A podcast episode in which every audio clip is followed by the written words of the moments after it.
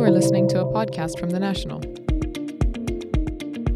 Golden Card, a permanent residency for expats in the UAE, is a reality. This will likely boost the attractiveness of the Emirates for top global talent and investment. You are listening to the Business Extra podcast coming from the National's newsroom in Abu Dhabi. I'm Mustafa Al Rawi, Assistant Editor in Chief. Now, later in this episode, we will hear from Playpreneurs Zaina Akawi about her new club designed to help mentor startups in the UAE. But right now, here is the other news you need to know from the national.ae. The US has backtracked on immediately banning Huawei, allowing a three month reprieve after technology stocks tanked on news Washington would forbid American entities from doing business with a Chinese telecoms equipment maker. The OPEC Plus alliance of oil producers has indicated it is likely to roll over into the second half of the year existing output curbs of 1.2 million barrels per day. Global index compiler MSCI will announce its decision on whether to upgrade Kuwait to its emerging market classification next month, a move that will attract capital flows to the country's equities market.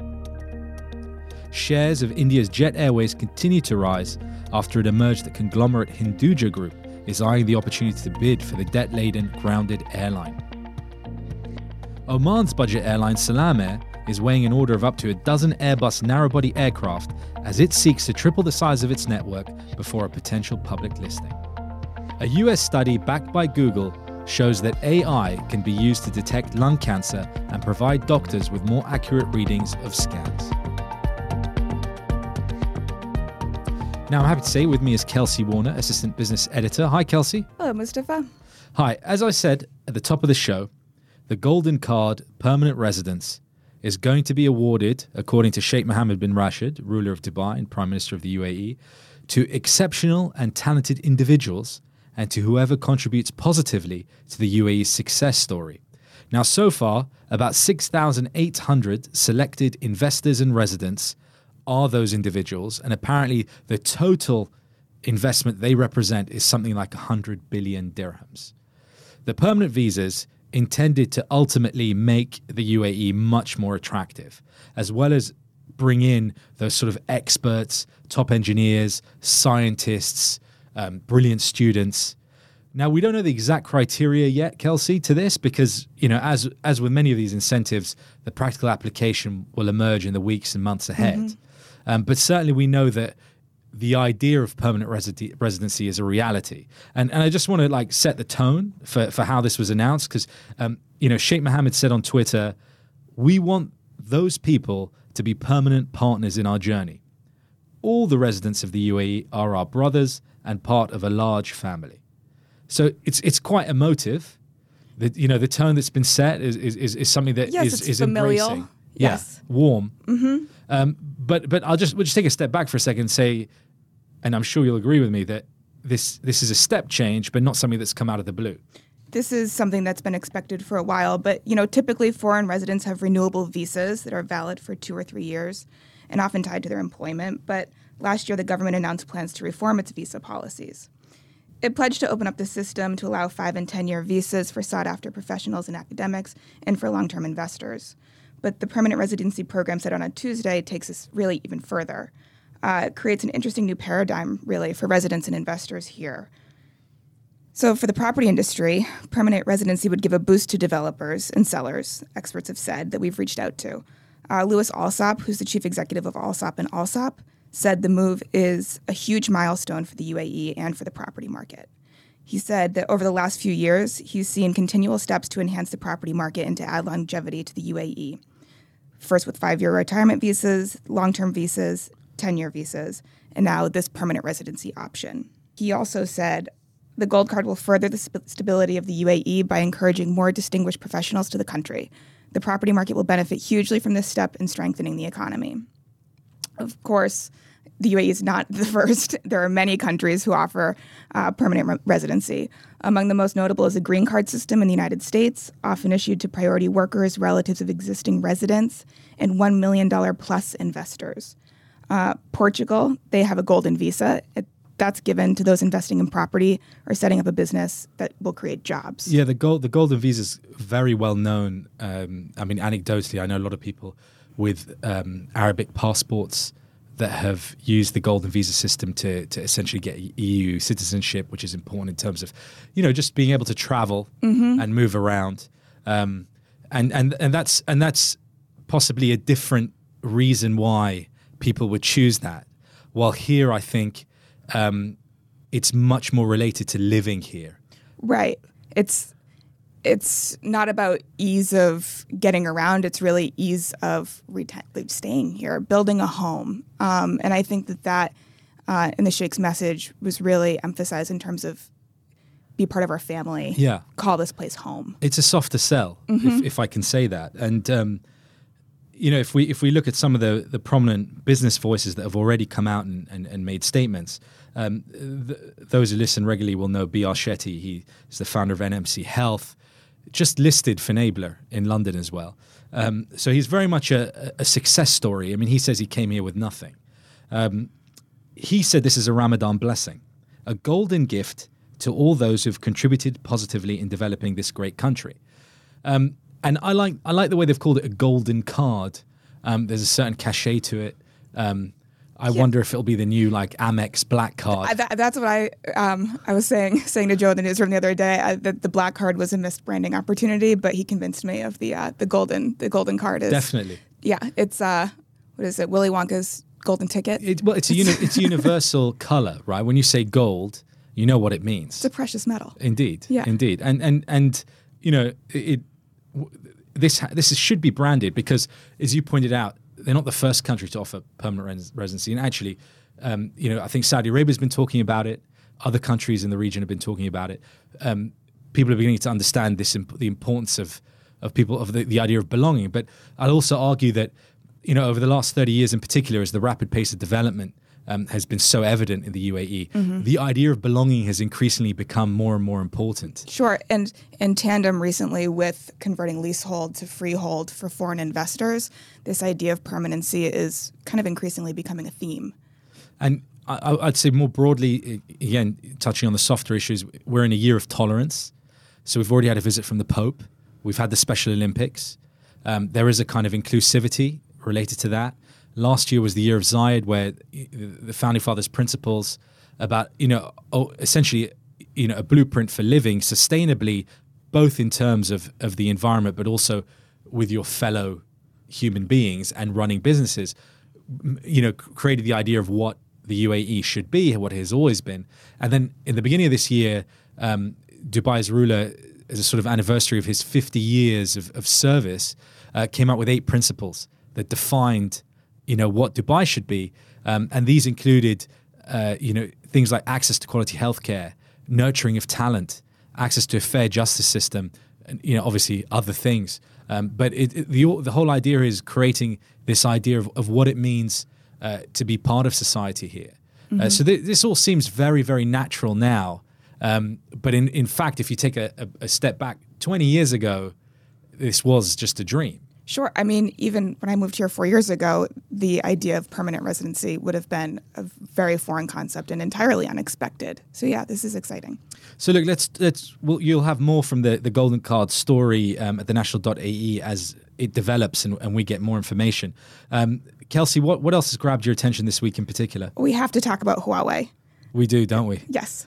Uh, it's just uh, a bit, you know, further brinkmanship, really, from Donald Trump in the U.S. China trade war, it seems.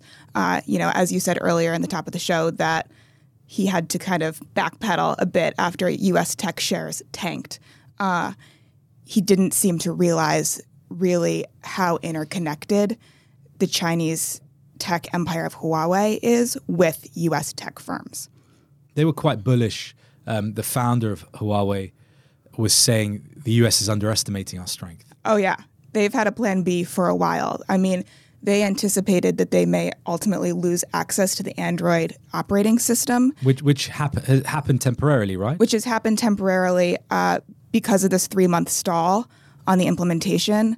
Uh, it hasn't happened yet, but Huawei's built the infrastructure that they need to uh, basically run a parallel operating system that mimics Android. And also, I mean, Huawei, more than half of their customers are Chinese, and they can't access Android, the most popular Android apps in China anyway. They don't have access to Gmail, YouTube, um, Google Maps. There's alternative venues for them to find those, you know, that information. So, yeah, it kind of remains to be seen, I think, what the full impact will be. But actually, also our tech reporter Alkesh spoke to some analysts, and they really warned that uh, the backlash against Apple could be really strong. That the counterpoint here that Beijing could take is against Apple. Yeah, it's interesting because you know this is all centered around what's perceived to be out of Washington and some other countries the risk that if Huawei is so integral to 5G mm. um, infrastructure that there could be a you know backdoor for, for, for spying they, they feel the links between the company and, and Beijing are so close that that's a, a genuine risk. But there's a sort of wi- there are a couple of wider things playing out. First of all, there is um, the trade war. Um, you know the tit for tat tariffs between China and the U.S. This is definitely one strand of it, and you know there's been reports saying that they were very sensitive about um, issuing this ban on Huawei if there was going to be a trade deal. And then when tr- it became clear the trade deal wasn't going to happen, then they pulled the trigger on the ban. Right. The pause in negotiations gave Trump a bit of a uh, open the doorway a little bit. And uh, I also kind of want to talk about how important 5G is. It's not just about making your smartphone faster, it really will underpin a lot of technology in the coming century in terms of autonomous vehicles, remote surgery, um, heart monitors, you know, and if the infrastructure built into America's 5G network is owned by China, uh, a security expert actually told Bloomberg today that that means they can turn it off at a flip of a switch. So that's kind of a scary reality. Uh, and I do think assessing the security implications of that is necessary, whether or not it demanded that we blacklist Huawei. I'm speaking as an American. We uh, kind of uh, that's that's definitely an extra step. Well, I think there's two wide philosophical questions to kind of debate here. I mean, first of all, is what's the priority? Is the priority to have access to this important technology that some people say will be the difference between the first world and the third world in the future? You know, that'll be the, you know, do you have 5G or do you not have 5G? Mm-hmm. So there's there's a priority to getting it done. And Huawei has emerged to be the world's leader yes. in this field, partly because US companies didn't keep up for whatever reasons. But that was also the competitive market landscape was a reason. So I would argue that while this is important to talk about, we shouldn't really get in the way of building out 5G because it is that important, as you say. Sure, absolutely. And I mean, American chip makers are supplying a lot to Huawei as well to make 5G possible. So teamwork is going to be important in the rollout of 5G. Well, I'll say, I'll say the second philosophical thing is, um, you know, this you, we have to accept that it's not. This is not static.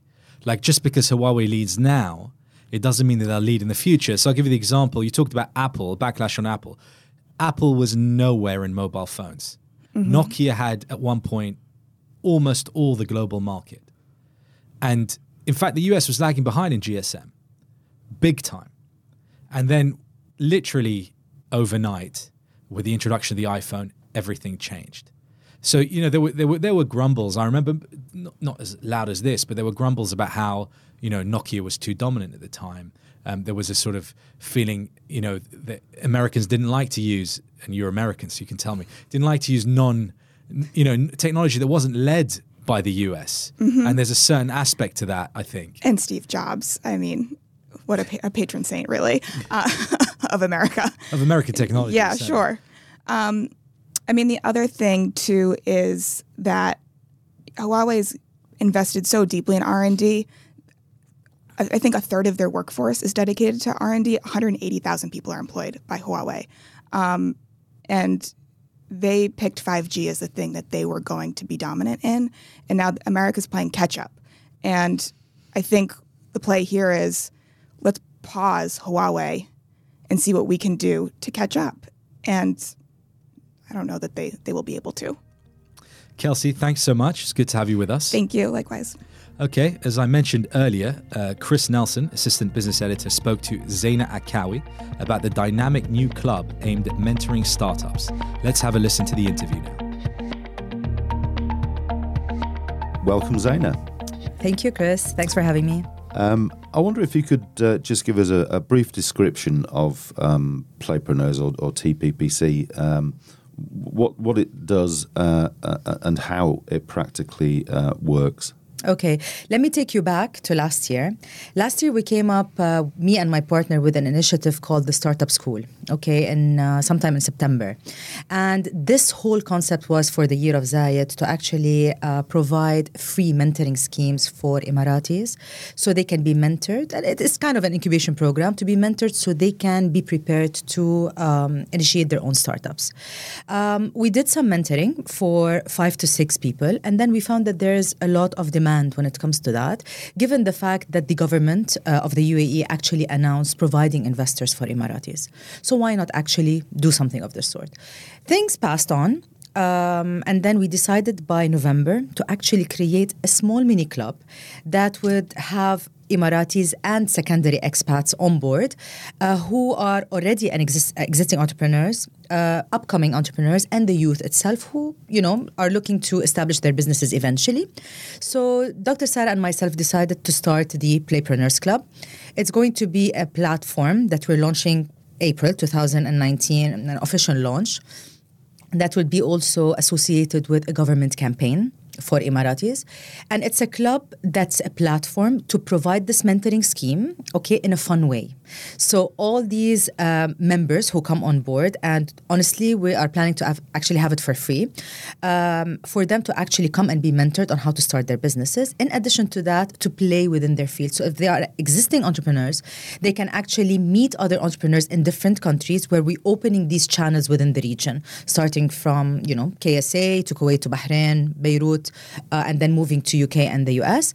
So they can exchange businesses, and for us to actually boom that industry in specific. Given that now the whole world is opened up, mm. so why not provide that? So the Playpreneurs Club will provide um, interesting retreats for entrepreneurs where they can meet each other in different uh, parts of the world where they can travel and meet them. Uh, workshops, okay, to mentor them and train them in different fields.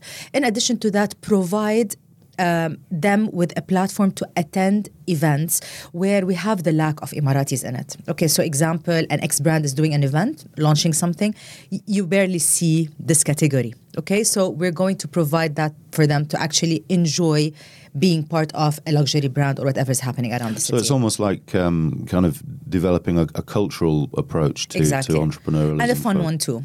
Okay, we don't want it to be like uh, it's a business or a, a corporate kind of a thing. No, it's something also to enjoy, to relax, to unwind. You know, being an entrepreneur is not easy, and having your own business is not easy. So, sometimes you need to unwind in different ways, of course, and be mentored also in a business uh, in a business aspect mm. for sure. For the the mentors that you have coming on board uh, are established um, business people yes, already. Of course, yeah, hundred percent. See, um, I, don't know if I'm allowed to say names, but uh, we have four on the advisory board. One that comes from a real estate background, one that comes from fashion and beauty, one that comes from the United Nations. Okay, which I've been meeting meeting them separately, and a local Emirati who's part of the government. The reason why we're doing this is that these specific categories are the in thing within the region, right? In addition to tourism, of course. Um, and tourism, is, they're leaving it to us because me and Sarah are doing the the trips and the retreats. So we need to have those ex- experts on board to add value to things that probably we do not know eventually. Now, if we do workshops, we're going to be getting companies and speakers that are certified trainers to actually do stuff for the entrepreneurs. Of course, I mean, it's not going to be anybody for sure. So, uh, take let's say I'm I'm a, a budding entrepreneur, um, say um, in the in the fashion category, which yeah. I know seems highly unlikely, but uh, let's assume that. Um, I approach you and say, "This is, you know, I'm a, I want to get into uh, into the business of fashion. I'm a, a young young person. Um, how can you specifically? How can you help me uh, how does your uh, offering help me to? So, if you want to become own? a fashion entrepreneur, basically, yeah. First of all, we need to provide a research about the market that shows why do you have to actually become a fashion entrepreneur because again there are industries where we have a lot of them around okay so you might lose by starting that business. So we provide that research, okay? We mentor them in, in specifically as to how to start a license, where they have to be, what are the lacks in the market that they can add value to, okay? And of course, the financial aspects on where do they see themselves expansion wise and all of that. If they see that they are capable of handling this responsibility, then you'll find them easily going for it. Some people get scared mm-hmm. okay, from, from moving with something like this. It's not easy, again, I repeat it. But the thing is, some people are passionate and good with something in specific. I don't see a person like myself in PR is good in fashion. I cannot open a fashion in the, um, you know a company, but a lot of people actually go for risks of this sort, and this is why they fail. So mentoring them, giving them a bit of research about the market. Example: retail, let's assume retail is not doing well, but the dot coms are doing well. Maybe they need to go for a, an app business. Maybe, they, you know what I mean? Stuff of this sort that we can add value to. What was it that, that actually initially inspired you to do this? What what did, did something come along and you thought?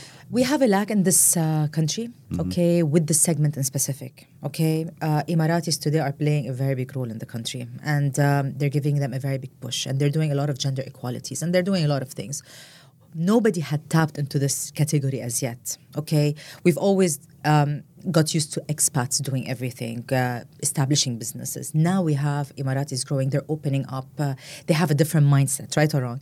So this segment is something that's becoming very important and we're seeing them growing online we're seeing them being everywhere taking good positions some of them are leading amazing businesses uh, outside the uae too uh, and Saudi Arabia is also the same. If you see what's happening in KSA, I, I myself, I handle around six ladies in Saudi where I personally profile them. They're amazing. So things are opening up and I see there's a lag in that segment, so why not tap into it and develop a nice generation, a mm-hmm. nice upcoming generation. So the way the way um, playpreneurs from your business point of view, the way it works as a business for you is not through a membership uh, fee, it's more through you're working with the venues and, and the service and providers. providing the uh, the the the, the um, what's it called the programs to mm-hmm. the uh, members. The reason is I'll tell you something. Everyone goes to clubs today and they pay money, right? Uh, you can say that they might utilize fifty percent of everything that's happening, and then the other fifty percent goes to waste. So your money is actu- actually going to waste. We thought in the beginning of doing this as uh, a paid initiative every month okay? Just like a, a, gym a membership. Then we thought why? Maybe for example i'm paying for three months and i couldn't attend anything so my money is going to waste. So why not actually create those activities provide them to our members? Whoever wants to register can actually pay for it and attend it. As simple as that. So how does how does playpreneurs how, how do you make money?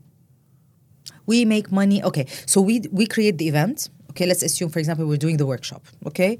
We're getting x to speak right? So we do a, a fee like like a ticketing fee okay where they actually come attend it and to be certified by Uh, a certification that I was thinking of getting from the UK. I'm still in talks with some people to be actually certified that I've attended this workshop by a well-known speaker, okay, and I'm certified that I'm capable of. And it's the this. attendee that pays the fee. Yes. Right. Okay. So it's not a set monthly fee. I don't want that. Neither side event. wants it. Yes, exactly. Yeah. Okay. Because at the end of the day, let's be honest. You can you you might pay fifteen thousand a year and you might just attend something worth 3000 out of this 15000 so it's not fair. We see it from from our own expertise also. So we're providing something nice for for for people to be comfortable. And we personally find it easier for us to get more attendees by them paying on the spot and coming in. Mm-hmm, yeah. Mm-hmm. I suppose yes. If you've paid for a specific event, you're more likely to turn up yes. because you want to be there in the first yes. place. But know. every time we send mass emails to people and say, "Hey, we're holding workshops and stuff," we might not guarantee attendances, right? Mm-hmm.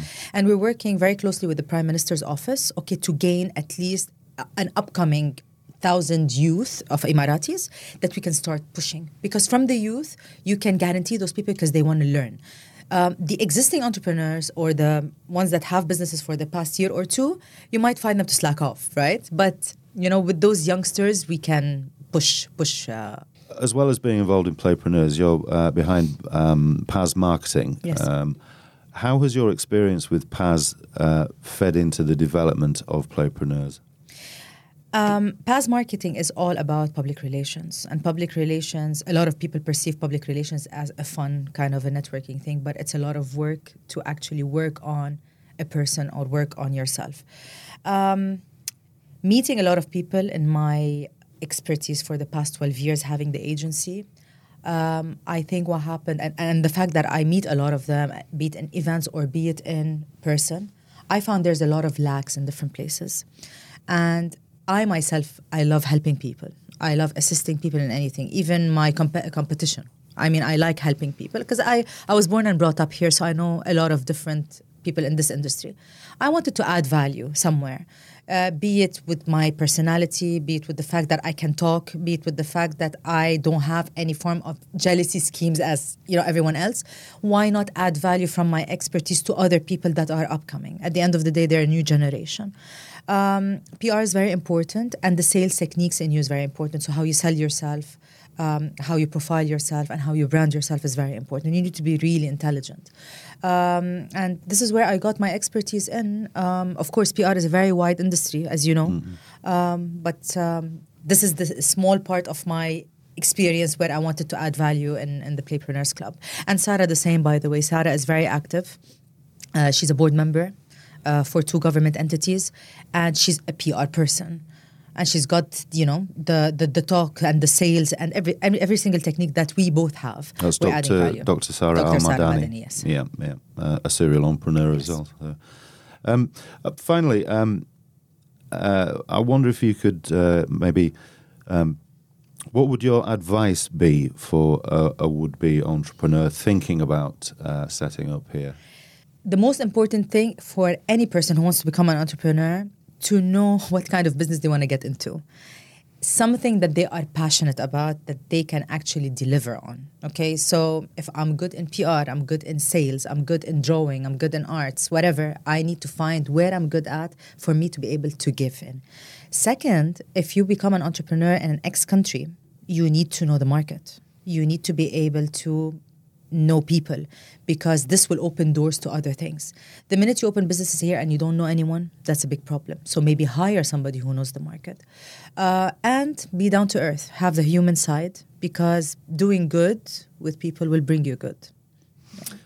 Zaina, many thanks uh, for your time Thank this you, afternoon. Chris. I enjoyed, I enjoyed being on the show and uh, best of luck.